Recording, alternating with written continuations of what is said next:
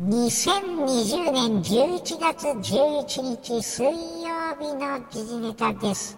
え私、ブルースがですね、ニュースや日頃の出来事などをピックアップしてお話ししていきます。はい。まずはじめはですね、えー三越伊勢丹中間決算で初の赤字。足元では高級品が堅調で回復の兆しというニュースですね。えーとですね、えー百貨店大手の、えー株式会社三越伊勢丹ホールディングスですね。えーがですね、2020年4月から9月期の、えー純利益は367億円の赤字ということで、えー、っとですね、確か三越と伊勢丹は2008年に経営統合したと思うんですけど、えー中間決算での赤字は初めてということですね。うん、そうですね。経営のスリム化をすると、三越伊勢丹不動産っていう、まあ、子会社ですね。不動産ですけど、これを投資ファンドに売却をすると。で売却益が71億円。で、これが2021年の第4四半期に計上するという予定があるそうですね。うんで、新型コロナウイルスの影響でですね、売り上げがまあ落ち込んだということで、まあどの百貨店もそういう傾向なんでしょうけど、売り上げの回復の兆しが見えているということを、あの、記事に書いてありますね。うーん、そうなんですかね。駆け込み需要。まあ、おせち絡みとかいろいろあるけど、でも、それ、そこまで影響がないと思うんですけど、大都市圏を中心にですね、ラグジュアリーブランドなどの高額品が伸びてるということなので、そういう影響でまあ良くなるんじゃないかみたいなことはまあ言ってはいますが、2020年4月 9, 9月の連結ですね。うん、売上高は3357億円約ですね。前年同期比の41%減。うん、まあやっぱ落ちてるんですよね。うん。ちょっとね、うん、なんで良くなるのかっていうのは、ラグジュランドだけでそんな伸びるのかっていうのがちょっとね、疑問ではあるんですけど、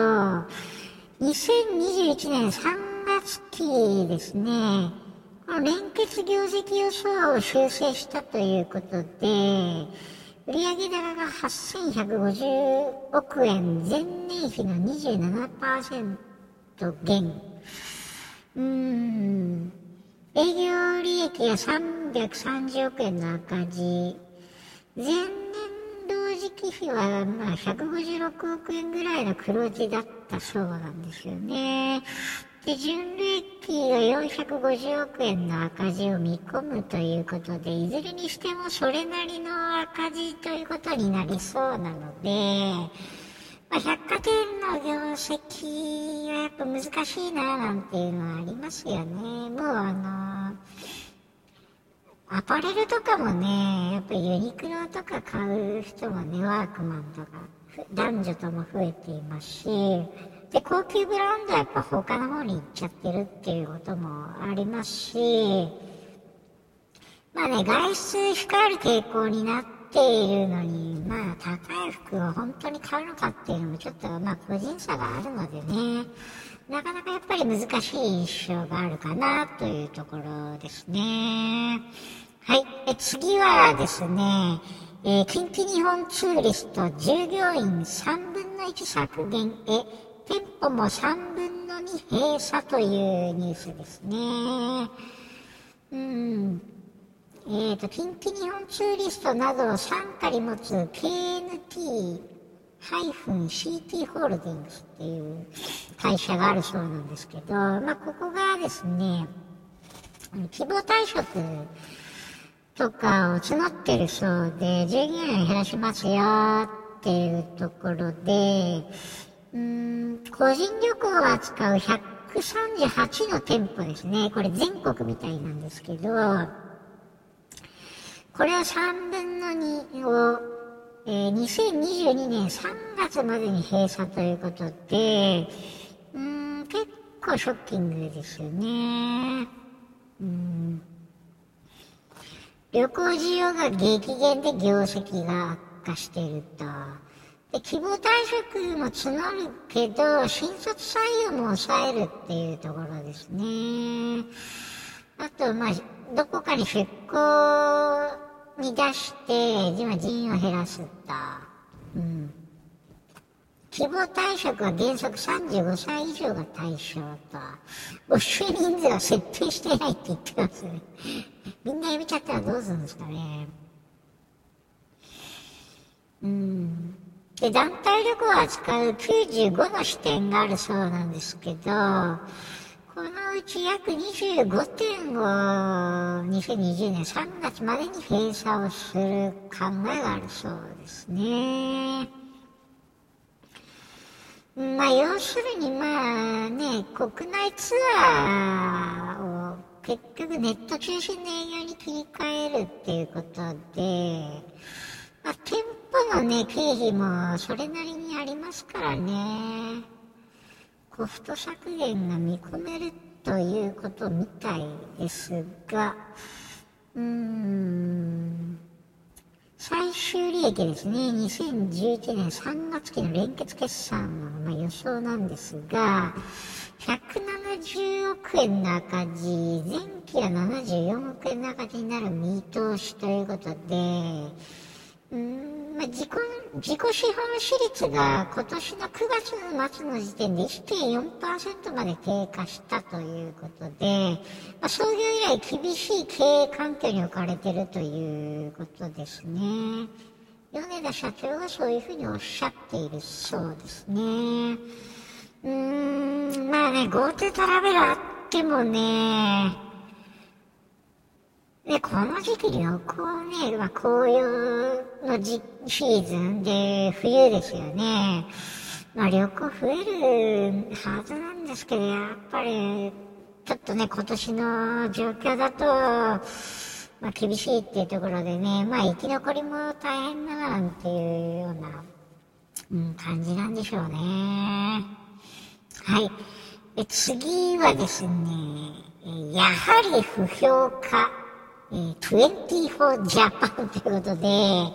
まあ、これちょっと私が取り上げる内容ですね。まあ、ニュース的にはそんなには、なんか話題にもなってないっていうか、まあ、始まった当初の記事を、記事もちょっと今見てるんですけど、えっと、テレビ朝日開局60周年記念作品として、えー、唐沢俊明さんが主演するドラマ、24ジャパンが、早くも爆死状態だとのことですね。えー、まあ、あの、これはですね、アメリカの、まあ、ご存知だと思うんですけど、あの、人気ドラマシリーズの24はですね、を日本版にリメイクしたものということで、まあ、熱狂的なファンを中心にバッシングの声が飛び交ってるということで、で、初めの放送ですね、これ初回が7.7%と、まあ、同時間帯トップの視聴率だったそうで、で、テレ朝の上層部も大喜びだったんですが、2, 話はですね、5.3%同期ことしたと、まあ、いうことですね。で、まあ、それ以降はちょっとす細かい数字わかんないんですけど、まあ、大体5%とかそういうあれなんでしょうかね。うん。結構関係者全員が落胆していますというような、うん、ことですね。結構なんかあのー、コメントとか見ると批判的なのがまあ多いかなと、うん、いう感じですよね。でね、あれなんですよね、あの、ジャック・バウアーね、あの、アメリカ版で。唐沢さんが その、演じてる名前が指導現場ちょ名前がひどいですよ。指導現場って、なんか、名前覚えにくいし、なんか、ね、あれですし、あと、あの、首相候補役が、あの、中山ゆきえさんが演じてんですけど、朝倉うらら、うららちゃん。なんかね、名前がひどいですよね。ねこういう名前がね、まあ、感情移入がしにくい要因なのかなと。でね、あの、アメリカ版の本家では、えっと、イマジエンターテイメントが制作して、ホックスが、まあ、放送してるんですよね。でね、まあ、あの、ジャック・バウアーを演じたですね、キーファー・サザーランド、シドゲン うん、で、まあ、キーファーさんがね、まあ、偉大なのかなってちょっと思うことはありますよね。で、まあ、あの、つまんないとかいろいろ声がね、あるんですけど、まあ、そもそもね、24を日本でやること自体が違うって言われちゃうとね、ちょっと反論できないような、ええ、感じしますよね。でね、まああれですよね、あの、私の感想としては、ポジティブに捉えていますね。まあね、あの、日本版っていう意味では悪くないと思います。でね、誰がやってもね、こんな感じになりますよ。日本の24。その、制作者とかチーム変えたりとか、演者、役者もあの、全部入れ替えたりしても、多分こんな感じですよね。うん。でね、その演じてる役者についてなんですけど、えっ、と、まあ、アメリカでいうその、ニーラ・マイヤーズ役のね、サラ・クラークをね、えー、栗山千明さん。で、トリトニー・アルメイラ役のカルロス・バーナードね、池内博之さん。で、ジェイミー・ファレル役のカリーナ・アロ役をね、朝倉明さん。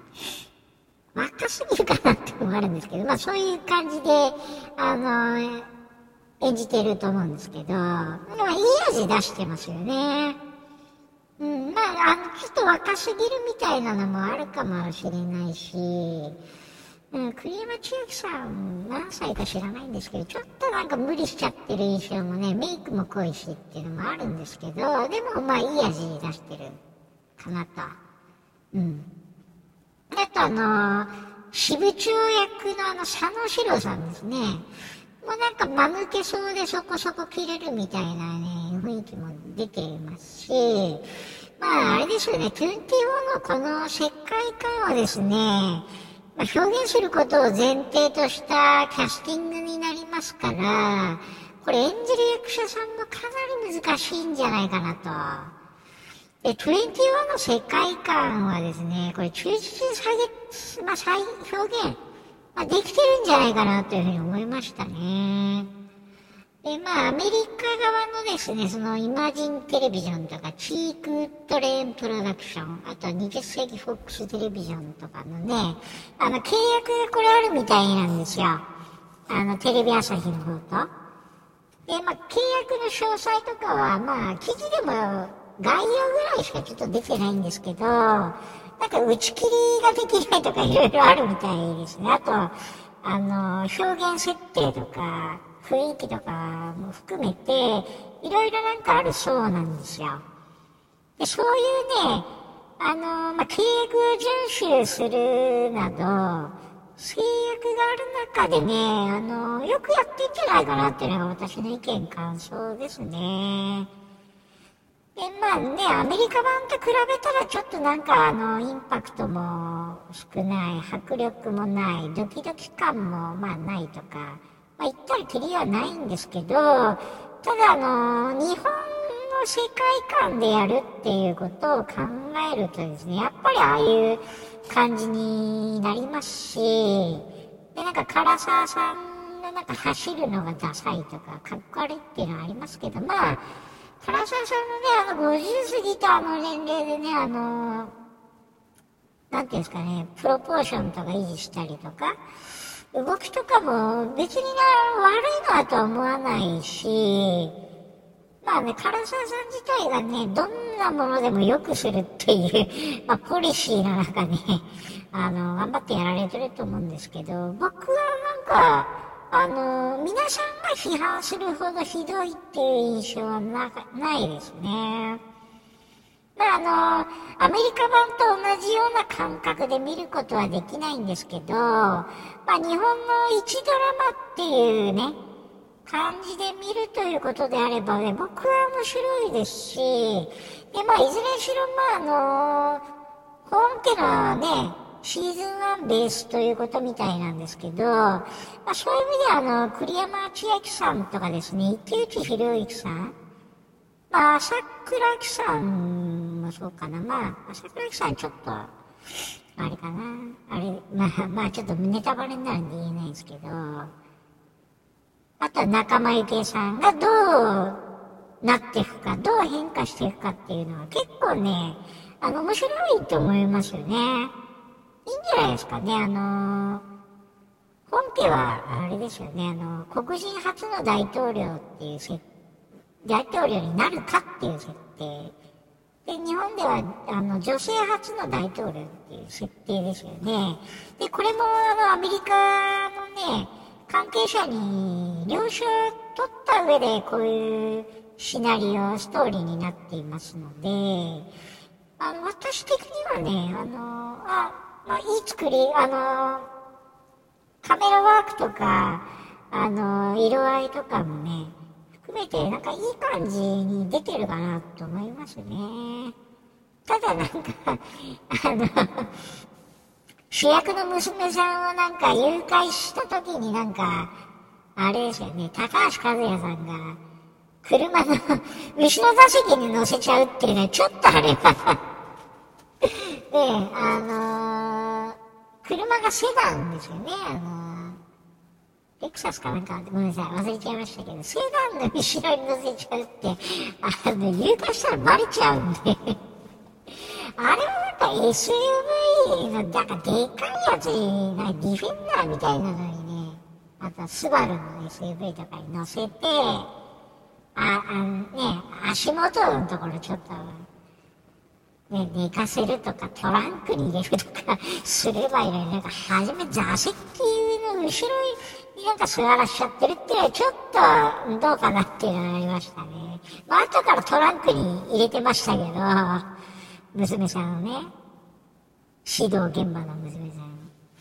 うん、そちょ、ちょっと細かいところはええっていうのがあるんですけど、なんか、安、安っぽさがね、ちょっと出ちゃってるんですけど、まあ、目をつぶるとしてですね、あのー、まあ、よくできてるなって思いますよ、全般的にね。うん。で、24ですから24はやるはずなんですよね。12で終わるっていうのは多分ないと思うので、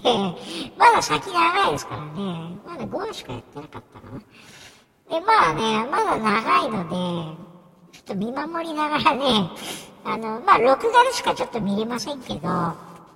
引き続きちょっと見たいな、なんていうふうに思います。はい。で次のニュースはですね、えー、我らが横浜 FC のフォワード斎藤幸輝選手がベルギー2部ロンメル SK 完全移籍。アカデミー最高傑作の19歳がシティフットボールですね、うん、グループ参加クラブへという、えー、ビッグニュースが入ってきましたね。まあの、ご存知の方もいると思うんですけどね、あの、久保建と同世代の19歳のサッカー選手ということで、えー、海外挑戦が決定しますと。うん、ヨーロッパへ旅立つということなんですけど、えっ、ー、と、本日11月11日に横浜 FC がですね、えー、斉藤幸輝選手の来シーズンより、えベルギーリーグ2部のロンベル SK へ完全移籍することが、えー、正式に決定したと発表されました。ということで、まあ、2001年8月10日生まれという後期ですね。まあ、横浜市のアカデミーで育ったということで、えー、みんな大好き斎藤幸輝くんさん選手なんですけど、うん、まあね、あのー、2018年の16歳で J2 ですでにデビューして、えおりますと。うん。で、今も J1 でね、あのー、でもレギュラーではないんですけど、まあ、ここまで25試合 3, 3得点ということでですね、あの、人気選手。うん。可愛らしいね、あの、まあ、ジャニタレみたいな、うん、感じの子なんですけど、で、まあ、シティフットボールグループの傘下の、えベルギー2部ロンベル SK ということで、えー、まあね、あのー、以前にもポッドキャストやですね、ブログでも、あのー、こういろいろ伝えているんですけど、つぶやいてるんですけど、まあね、個人的には、まあ、横浜市で活躍してから旅立ってもらいたいっていうのが、まあ、あるんですよね。で、完全なレギュラーでもない。で、現時点で J1 で3得点しかできていない。フォワードでですからね。ディフェンダーで3得点だった話は別なんですけど、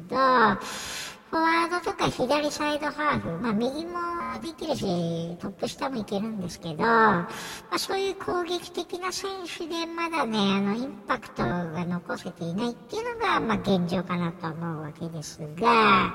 まあ、残念で、